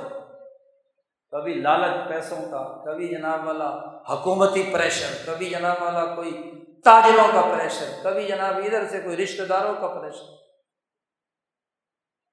تو مقابلہ کیے بغیر مرکز نہیں بنتے۔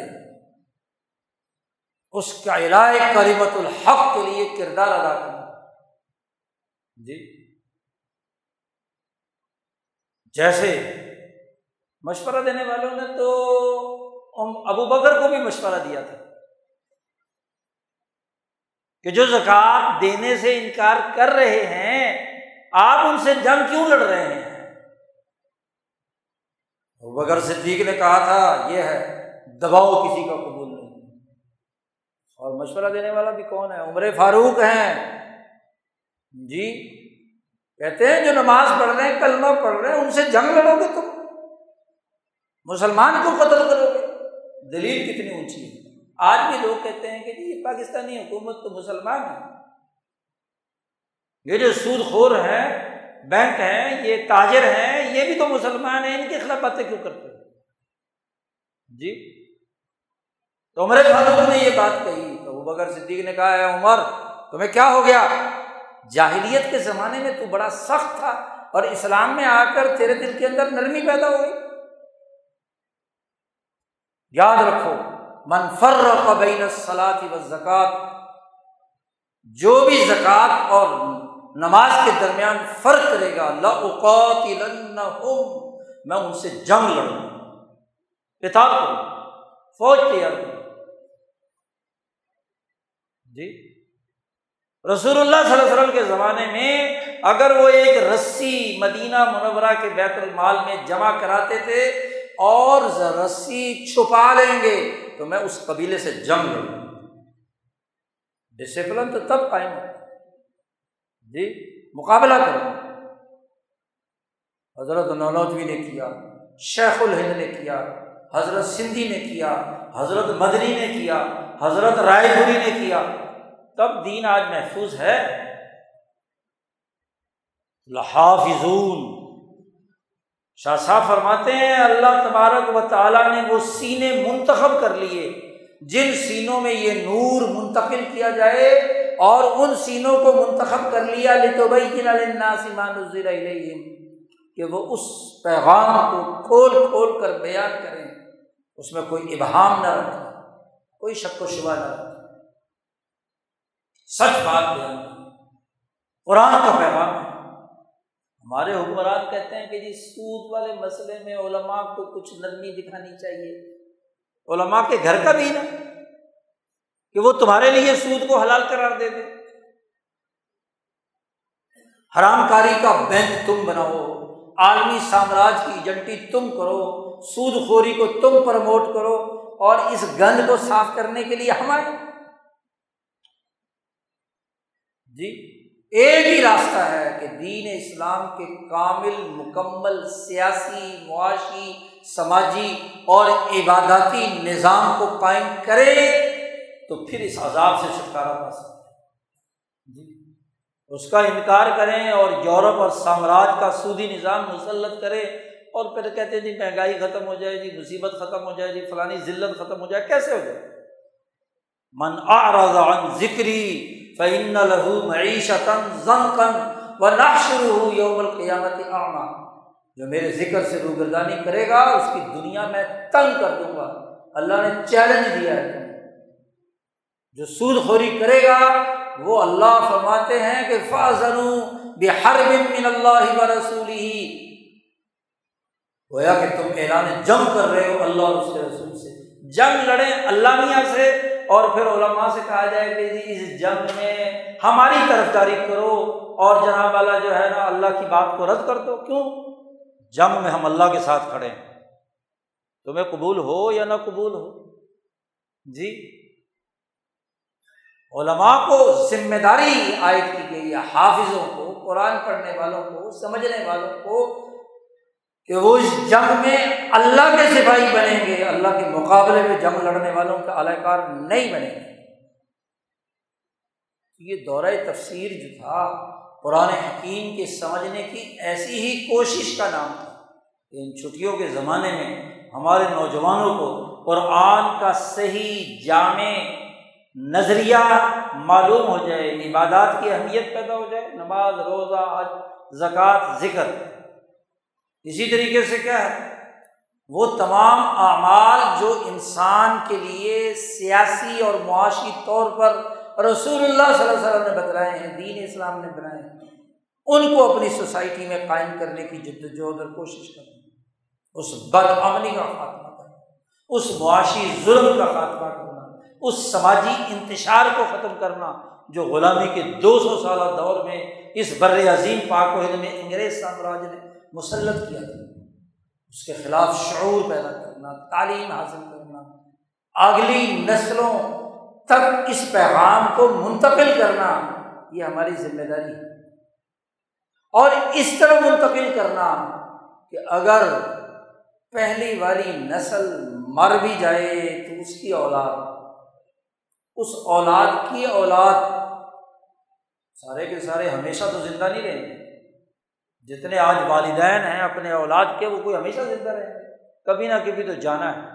ان کی اولاد اس کام کے لیے وقف ہو جائے۔ دنیا میں لوگ جس پیشے سے وابستہ ہوتے ہیں، اپنی اولاد کو جانشین بنا کر جاتے ہیں کہ وہ ان کے پیشے کو سنبھال یہ دین کی ذمہ داری، یہ کوئی پیشہ ہے؟ کوئی کاروبار ہے؟ نہیں۔ یہ دین منتقل کرنے کا فریضہ ہے۔ جی، ذمہ داری ہے۔ وہ دین کا سپاہی ہے۔ اسے اس کام کے منتقل کرنے کے لیے کردار ادا وہ اخلاق، وہ کردار، وہ نظام جو رسول اللہ صلی اللہ علیہ وسلم سے لے کر اب تک سچے اولیاء اللہ، علماء ربانیین کا رہا ہے، اسے نسل در نسل منتقل کرنا یہ سب سے بڑی ذمہ داری ہے۔ اور ہر طالب علم کا یہ فریضہ ہے کہ وہ سمجھے اور اس طرح پک کرے کہ وہ من و ان جیسے بات رسول اللہ صلی اللہ علیہ وسلم صحابہ اور تعبین سے منتقل ہوئی ہے، ویسی ہی سمجھ گیا ہے اور ویسی ہی آگے دعوت دینے، منتقل کرنے کا کردار ادا تب تو وہ سچا طالب علم اور اگر ایک کان سے سنا اور دوسرے کان سے نکال دیا تو یہ طلب علم نہیں۔ ہمارا نظام تعلیم نے ایسا بیڑا غرق کر دیا کہ نمبروں کی دوڑ ہے، آتا جاتا کچھ ہو یا نہ ہو، سکل ہو یا نہ ہو، بس نمبر اچھے چاہیے۔ ملازمت اچھی چاہیے، چاہے کام کرنا آتا ہو یا نہ آتا ہو۔ دنیا میں نتائج پیدا ہوتے ہیں مہارتوں سے۔ جن جن ملکوں نے تربیت یافتہ ماہرانہ لیبر تیار کر لی، آج دنیا میں وہ ترقی کر رہے اور جن کے یہاں نکھٹو، نکارا ڈگری لیے پھر رہے ہیں، کوئی کام نہیں کرنا آتا۔ تو سوائے بھیک مانگنے کے اور پکوڑے بیچنے کے یا دوسرے ملکوں میں جا کر ان کے بیت الخلاء صاف کرنے کے اور کیا کام کرنا صلاحیت پیدا کرو۔ علم کو سمجھو۔ کوئی علم دین اور دنیا کی تقسیم نہیں ہوتی، ایک ڈاکٹر بھی اگر انسانیت کی خدمت کی نیت سے کام کرتا ہے تو یہ بھی ایک انسانی خدمت سر انجام دیتا ہے، دینی کام ہے۔ ایک پروفیسر، ایک انجینئر بھی، ایک کمپیوٹر کا ماہر بھی۔ ہر فرد جب اللہ کی رضا اور انسانیت کی خدمت کے لیے کام کرتا ہے تو گویا کہ ایک وہ فریضہ ادا کرتا ہے۔ تین چار جمعے پہلے میں نے رسول اللہ صلی اللہ علیہ وسلم کی ایک حدیث سنائی تھی کہ اللہ تعالیٰ اس بندے کو پسند کرتا ہے کہ جب بھی وہ کوئی عمل کرے تو اس میں پوری مہارت حاصل کرے۔ غیر ماہر عمل کرنے والے اس کو اللہ پسند نہیں کرتے۔ بس ایسے ہی ڈنگ ڈباؤ جی وہ اس کے اندر اتقان فی العمل، عمل میں مہانہ صلاحیت اور استعداد کا حامل ہے۔ جو شعبہ بھی اختیار کرو، کیونکہ تمام شعبے انسانیت کی خدمت کے ہوتے ہیں۔ سوائے چوری، ڈاکے، قتل و غارت سود خوری کے، کرپشن اور رشوت کے۔ تمام پیشے جو اصل اور اوریجنل ہیں، وہ یا زراعت سے متعلق ہوتے ہیں، یا تجارت سے متعلق ہوتے ہیں، یا صنعت سے متعلق ہوتے ہیں، یا ان مینجمنٹ کی انتظامیہ سے متعلق ہوتے ہیں۔ یہ سب انسانی خدمت کے شعبے ان میں مہارت ہوگی تو ملک ترقی کرتا ہے، قوم ترقی کرتا ہے۔ دین کا علم بھی اسی لیے ہے کہ اس کی مہارت آپ کے عمل سے، آپ کے کردار سے، آپ کے اجتماع سے، آپ کے نظام سے واضح رہے۔ تو پھر تو کیا ہے؟ ہے۔ ورنہ تو بس کیا ہے؟ حلق سے قرآن حفظ کر لو اور عمل نہ کرو۔ حافظ قرآن ہے، جانتا کچھ نہیں ہے۔ دینی علم پڑھ لیا ہے اور ڈگری لے لی ہے اور پگڑی بند گئی ہے اور وہ بکاؤ مال ہے۔ جہاں چاہے اس دین فروشی کے لیے کردار ادا کرتا ہے۔ اس نے تو مہارت پیدا ہی نہیں کی، نتیجہ کیا پیدا کرے رسول اللہ صلی اللہ علیہ وسلم کی حدیث۔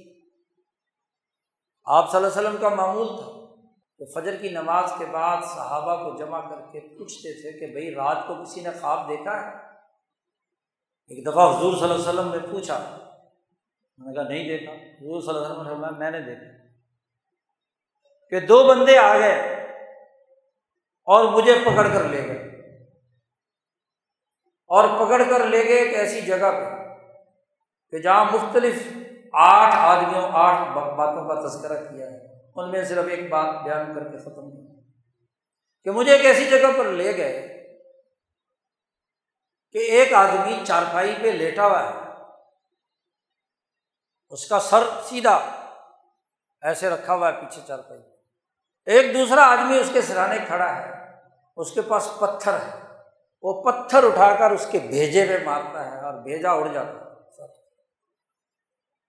اور جیسے ہی اس کو لگتا ہے وہ پتھر لڑک کر دور چلا جاتا ہے، تو وہ آدمی جب اس تک اس پتھر کو لے کر آتا ہے، اتنے میں دوبارہ اس کا سر ٹھیک ہو جاتا ہے۔ وہ دوبارہ پھر پوری زور سے اس کے سر پر پتھر مارتا ہے۔ جی۔ وہ پھر لڑک کر دوسری طرف چلا جاتا ہے۔ تو رسول اللہ صلی اللہ علیہ وسلم فرماتے ہیں کہ میں نے ان دونوں سے پوچھا بھی یہ کیا تماشا ہے، کیا ہو رہا ہے؟ وہاں روایت میں تو یہ ہے کہ آگے باقی واقعات بھی ساتھ آ گئے۔ آخر میں فرشتوں نے کہا کہ دیکھو، ہم تمہیں بتلاتے ہیں، میں جبرائیل ہوں اور یہ میرا ساتھی مکائل ہے۔ جی۔ اور وہ جو آدمی کے بارے میں تم نے پوچھا تھا، وہ حافظ قرآن تھا۔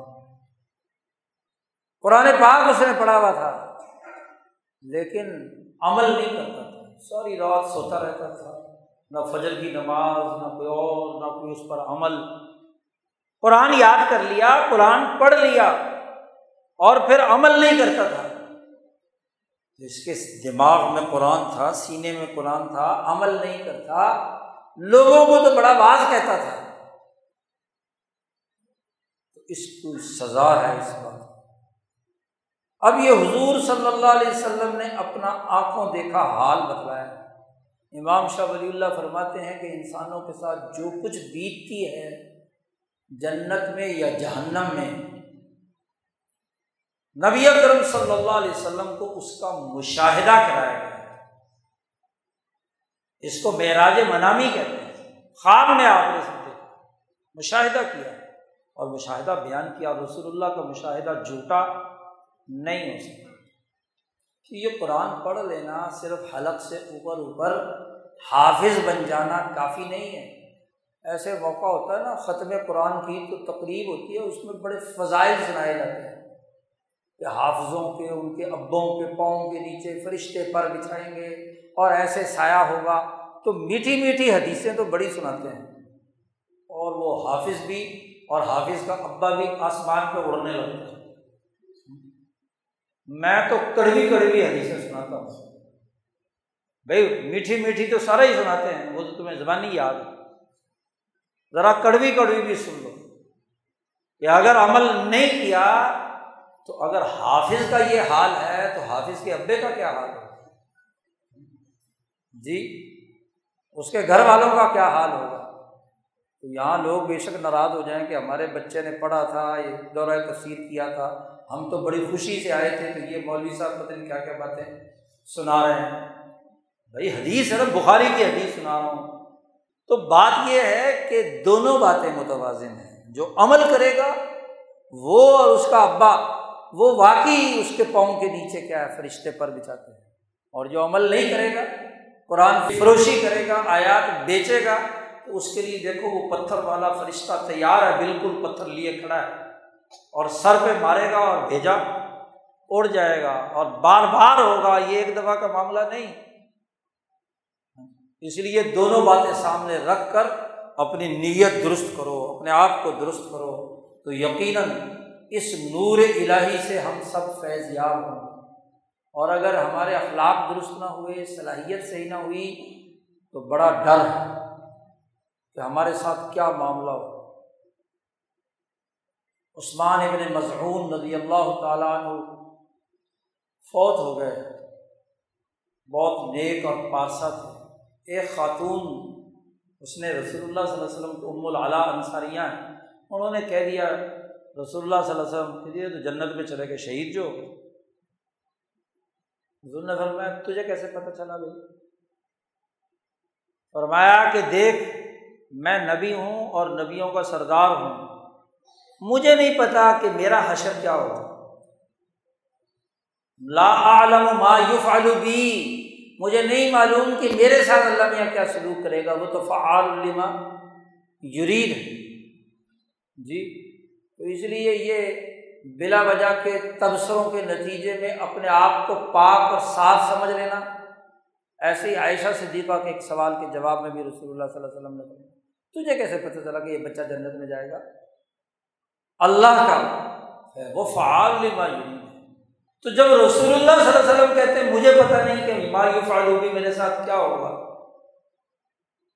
تو باقی کون ہے جو دعویٰ کرے کہ میں اب جنت کا ٹھیکیدار ہوں خاتمے کا اعتبار ہے۔ خاتمہ صحیح اور درست ہے تو ضرور اس کا معاملہ صحیح ہوگا۔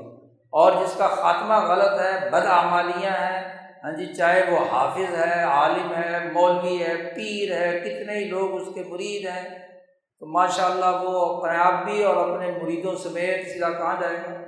جہاں اللہ چاہے گا۔ یہ نہیں ہے کہ جی خود بخود کیا ہے، جنت میں پہنچ جائیں گے۔ تو اللہ تعالیٰ اس موقع پر ہمیں اپنے نظریے کو درست کرنے، قرآن حکیم کے ساتھ سچی وابستگی اختیار کرنے دین اسلام کی تعلیمات کو مکمل طور پر سمجھنے اور اس کے مطابق کردار ادا کرنے کی توفیق عطا فرمائے۔ وہ آخر داوانہ الحمد للہ رب العالمین۔